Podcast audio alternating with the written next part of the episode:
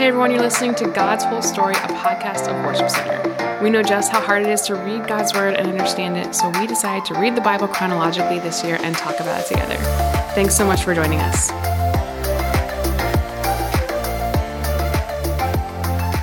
Hey, everybody, welcome to God's Whole Story. My name is Ryan. I am here today with Chelsea and Brooke Walter. Hello, Brooke. Hello. Hi, Brooke. Hi.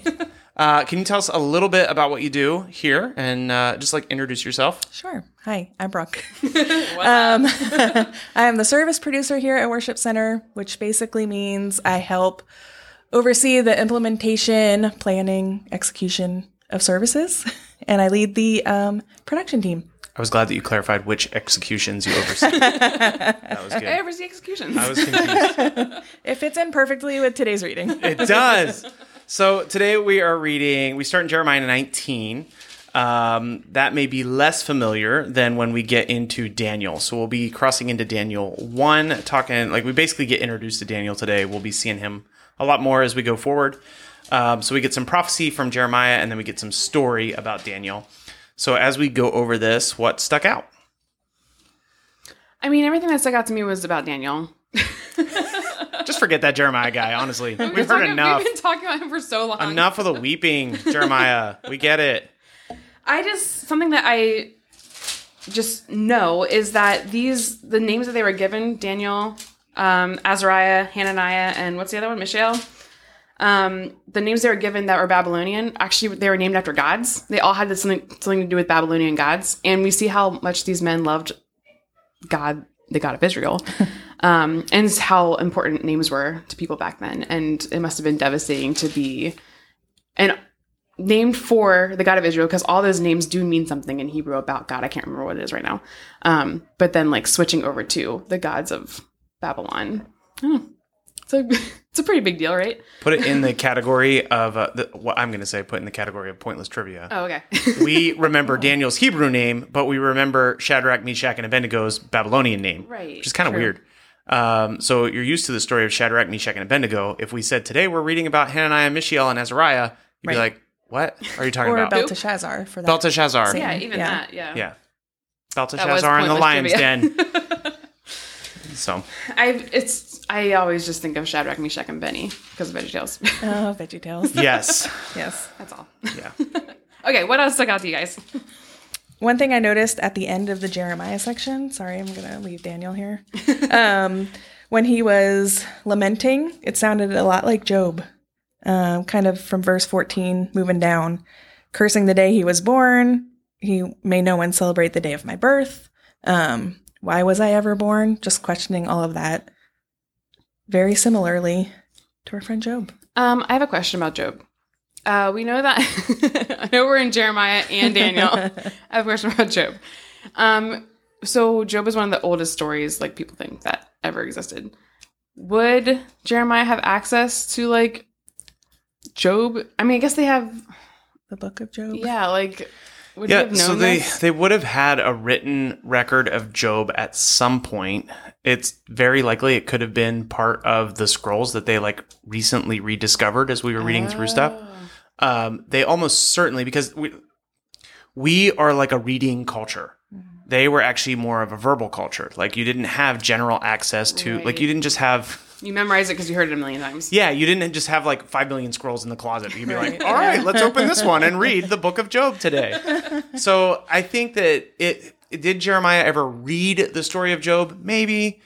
Did he hear the story of Job? Almost certainly, yes. Um, it would have been like an oral tradition kind of a thing. I think that's actually why I think it's very likely that Jeremiah is using words and phrases and ideas because he's very familiar with Job. So I think there's a chance that Jeremiah is just identifying with our friend Job uh, because Jeremiah has a pretty tough existence, actually. Um, Poor guy. poor guy. Apparently, everybody loves to call him "man who lives in terror," That's a What a bummer. nickname. which seems like a really long nickname. Although um, with all like that a don't know, with name? all his prophecies, like sorry, I don't know, doesn't not fit. It Right. does seem appropriate. I think when people when people saw Jeremiah like walking into a crowd with like a piece of paper, they're It's like, not good "Oh. Right. man, Right. Oh great. Here it ah, comes. can we beat him?" Which they do. Aw, which- Spoiler alert. Oh, no. Also, I mean, again, poor Jeremiah has to do some pretty humiliating things. Yeah. Yeah. the shattered jar is not nearly as humiliating as some of the other things, but he did have to shatter a jar in this in this passage. Uh, Brooke, you had like a pretty interesting insight that I do want to talk about a little bit, like Yeah. where God seems to uh, maybe maybe God seems to go against what he's saying in Yep. the in the first part. Yeah, in that first part, verse nine, nope, chapter 19, around verse 5, he says, I've never commanded such a horrible deed as far as shedding the blood of innocent children. And then just a couple verses later, he's talking about how he will allow the people to be slaughtered um, and their dead bodies will be food for vultures. and so it kind of can seem confusing. It's like, wait a minute. Another positive message from Jeremiah. Brought to you by the man who lives in terror. Um, so yeah, I was just asking, like, how does this work? How can we talk about such horrible deeds, but then it seems as though God's actually doing some pretty horrible things himself? Yeah, how is it possible for God to be like, I've never thought about spilling the blood of children, Right. and then to be like, yeah, and I'm about to spill the blood of children? And let animals eat them. I think the difference that I see there is talking about worshiping Baal. They burn their sons as sacrifices to Baal, and that's when God says, "I've never commanded something this horrible." Um, and then the other thing, I think Brian, we talked about this earlier, is judgment. Uh, so when we look at worshiping God, um, he would he doesn't command us to sacrifice our children and our Praise the Lord. Can you and- imagine yeah. producing that service? Yeah. Oh my gosh. Camera two. We're gonna need a roamer outside. But no, uh, worshiping God is just is this beautiful thing, and for these other gods, these pagan gods, it's this horrible, awful thing. That you know what, man made that up. These Yeah. gods didn't actually It's not- command them. right. Mhm. Man devised this plan of worship, and it includes slaughtering their own children, which is ugh. And they fell into it. Like this is this is not the first time. It, it actually does seem like it's showing up more often as we mm-hmm. get further along and mm-hmm. closer to judgment. Actually, mm-hmm. so it is a newer phenomena in the scope of what we're reading that they're sacrificing their own kids to Baal. so crazy. Like I, and they're just like, yeah, that sounds great. Let's do that. I, I do don't think that's. I do think that's part of what makes God like okay, you know what, this is done. Like this Yeah. needs to stop. yeah. Which, uh, which, when you think of it, of it through that lens, makes the judgment more like, oh yeah, Yeah. they, like they deserve to die. It has fallen pretty far. yeah, Yeah. definitely. Anything else? Stick out to you guys? Um, our our friends Hananiah, uh, M- Meshach, and Abednego. You're getting there. And I have one of So close. one of each. So close. Every other. uh, they they're they're. it sounds dumb, but this is like th- they uh, they choose a different diet. They go vegan. oh right. Oh yeah. Um, is this promotion for vegan? No, I think this is promotion for not eating food sacrificed to gods. yes. do that, I like that. That is I like that that. is, and I think it's actually a pretty important point because there's a there's a whole market actually for the Daniel diet. oh yeah. There is. And it's not wrong to eat vegetables, but Right. Daniel Daniel was not actually trying to do this to be healthy. Right. This was not like, well, look at this. God can make me healthy because I don't eat meat or drink wine. This is actually all about food sacrifice to idols. It's all about uh, food that would have been produced in a way that was not kosher. I mean, like kosher is how we identify it now, but Right. um, they it was not food produced in a way that God had commanded that they should eat food. Right. And so this is actually Daniel making a faith statement, not a diet statement. Right. As yeah, along those same lines, you see over and over again this passage that God gave these men an unusual aptitude. God gave Daniel a special ability. Like God does these things not because of what they, not because of the diet, but because they chose to have faith. Um, it's a pretty important distinction. Yeah, and you were just saying how God gave all those things. I'm looking for it now. Oh yeah, God had given the chief of staff staff respect and Yeah. affection for Daniel. Yeah. So even Daniel being able to say like, "Hey, I want to do this," he said, "No way, I'm going to die." Mm-hmm. He's like, "Let's try it out." Mm-hmm. that just that try it. relationship could exist in a way that that would happen. To be Yeah. able to see after 10 days they were just as healthy. yeah, because of God's sovereignty to Right. influence people. Daniel actually presents uh, like a whole concept that's going to develop as we follow Daniel, but it's it's pretty interesting. We see Daniel be like a faithful servant of God in a culture that does not care about God at all. Um, so I think recently we did was it a staff study that Thriving in Babylon book? It was a sermon series, I think. It was a sermon series. Yeah. So like ba- essentially like we are beginning to live in a in a culture that's not Christian anymore. And I think we're slowly becoming more and more realistic about that. Um, but Daniel's a pretty interesting character in that he is actually like a faithful steward of the responsibility of the government of Babylon, a pagan government that doesn't believe in God, but he's able to serve God effectively uh, without compromise in a system that's not built to respect God. So Daniel is a great person to look at, uh, specifically when we talk about like what does it look like to be faithful in a post-Christian culture. and he loves the people around him that aren't believers or Yeah. Jews Yeah. in a way that's pretty radical, I Yeah. would say. Yeah. Thank you guys so much for listening today, God's Whole Story, and we'll be back tomorrow. Bye. Bye. Jeremiah 19, beginning in verse 1. This is what the Lord said to me Go and buy a clay jar, then ask some of the leaders of the people and of the priests to follow you. Go out to the gate of the broken pots to the garbage dump in the valley of Ben Hinnom and give them this message. Say to them, Listen to this message from the Lord, you kings of Judah and citizens of Jerusalem. This is what the Lord of heaven's armies, the God of Israel, says I will bring a terrible disaster on this place, and the ears of those who hear about it will ring. For Israel has forsaken me and turned this valley into a place of wickedness. The people burn incense to foreign gods, idols never before acknowledged by this generation, by their ancestors, or by the kings of Judah, and they have filled this place with the blood of innocent children. They have built pagan shrines to this place and Baal, and there they burn their sons as sacrifices to Baal. I have never commanded such a horrible deed, it never even crossed my mind to command such a thing. So beware, for the time is coming, says the Lord, when this garbage dump will no longer be called Topheth, or the valley of Ben Hinnom, but the valley of slaughter. For I will upset the careful plans of Judah and Jerusalem. I will allow the people to be slaughtered by invading armies, and I will leave their dead bodies as food for the vultures and wild animals. I will reduce Jerusalem to ruins, making it a monument to their stupidity. All who pass by will be astonished and will gasp at the destruction they see there. I will see to it that your enemies lay siege to the city until all the food is gone. Then those trapped inside will eat their own sons and daughters and friends. They'll be driven to utter despair. As these men watch you, Jeremiah, smash the jar you brought. Then say to them, This is what the Lord of heaven's armies says.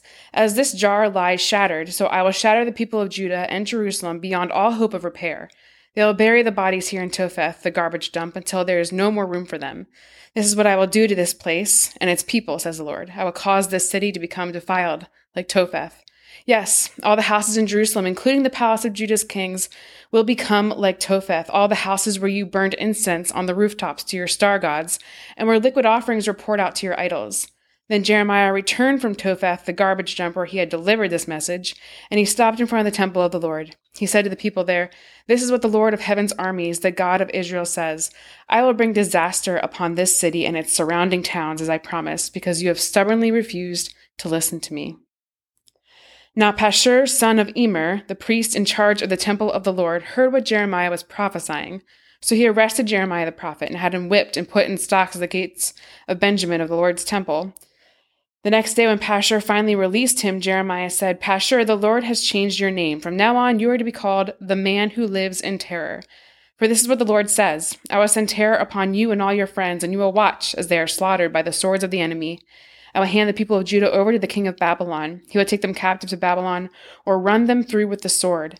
And I will let your enemies plunder Jerusalem. All the famed treasures of the city, the precious jewels and gold and silver of your kings, will be carried off to Babylon. As for you, Pashur, you and all your household will go as captives to Babylon. There you will die and be buried, you and all your friends to whom you prophesied that everything would be all right. O Lord, you misled me, and I allowed myself to be misled. You are stronger than I am, and you overpowered me. Now I am mocked every day. Everyone laughs at me. When I speak, the words burst out. Violence and destruction, I shout. So these messages from the Lord have made me a household joke. But if I say I'll never mention the Lord or speak in his name, his word burns in my heart like a fire. It's like a fire in my bones. I am worn out trying to hold it in. I can't do it. I have heard many of the rumors about me. They call me the man who lives in terror, and they threaten, if you say anything, we will report it. Even my old friends are watching me, waiting for a fatal slip. He will trap himself, they say, and then we will get our revenge on him. But the Lord stands beside me like a great warrior. Before him, my persecutors will stumble. They cannot defeat me. They will fail and be thoroughly humiliated. Their dishonor will never be forgotten, O Lord of heaven's armies. You test those who are righteous, and you examine the deepest thoughts and secrets.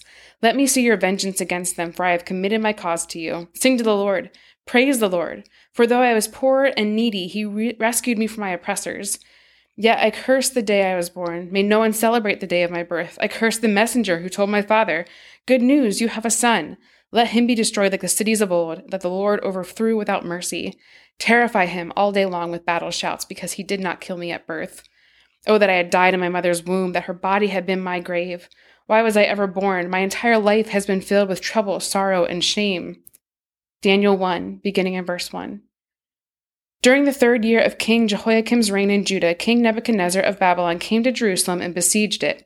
The Lord gave him victory over King Jehoiakim of Judah and permitted him to take some of the sacred objects from the temple of God. So Nebuchadnezzar took them back to the land of Babylonia and placed them in the treasure house of his God. Then the king ordered Ashpenaz, his chief of staff, to bring to the palace some of the young men of Judah's royal family and other noble families who had been brought to Babylon as captives. Select only strong, healthy, good looking young men, he said. Make sure they are well versed in every branch of learning, are gifted with knowledge and good judgment, and are suited to serve in the royal palace. Train these young men in the language and literature of Babylon. The king assigned them a daily ration of food and wine from his own kitchens. They are to be trained for three years, and then they would enter the royal service. Daniel, Hananiah, Mishael, and Azariah were four of the young men chosen, all from the tribe of Judah. The chief of staff renamed them with these Babylonian names Daniel was called Belteshazzar, Hananiah was called Shadrach, Mishael was called Meshach, Azariah was called Abednego. But Daniel was determined not to defile himself by eating the food and wine given to them by the king. He asked the chief of staff for permission not to eat these unacceptable foods. Now God had given the chief of staff both, both respect and affection for Daniel. But he responded, I am afraid of my lord the king, who has ordered that you eat this food and wine. If you become pale and thin compared to the other youths your age, I'm afraid the king will have me beheaded. Daniel spoke with the attendant who had been appointed by the chief of staff to look after Daniel, Hananiah, Mishael, and Azariah. Please test us for ten days on a diet of vegetables and water, Daniel said. At the end of the ten days, see how we look compared to the other young men who are eating the king's food. Then make your decision in light of what you see. The attendant agreed to Daniel's suggestion and tested them for ten days. At the end of 10 days, Daniel and his three friends looked healthier and better nourished than the young men who had been eating the food assigned by the king. So after that, the attendant fed them only vegetables instead of the food and wine provided for the others. God gave these four young men an unusual aptitude for understanding every aspect of literature and wisdom. And God gave Daniel the special ability to interpret the meanings of visions and dreams. When the training period ordered by the king was completed, the chief of staff brought all the young men to King Nebuchadnezzar.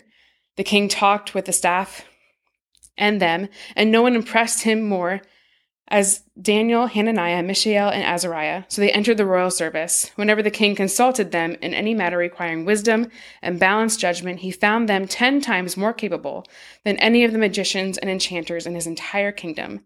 Daniel remained in the royal service until the first year of the reign of King Cyrus.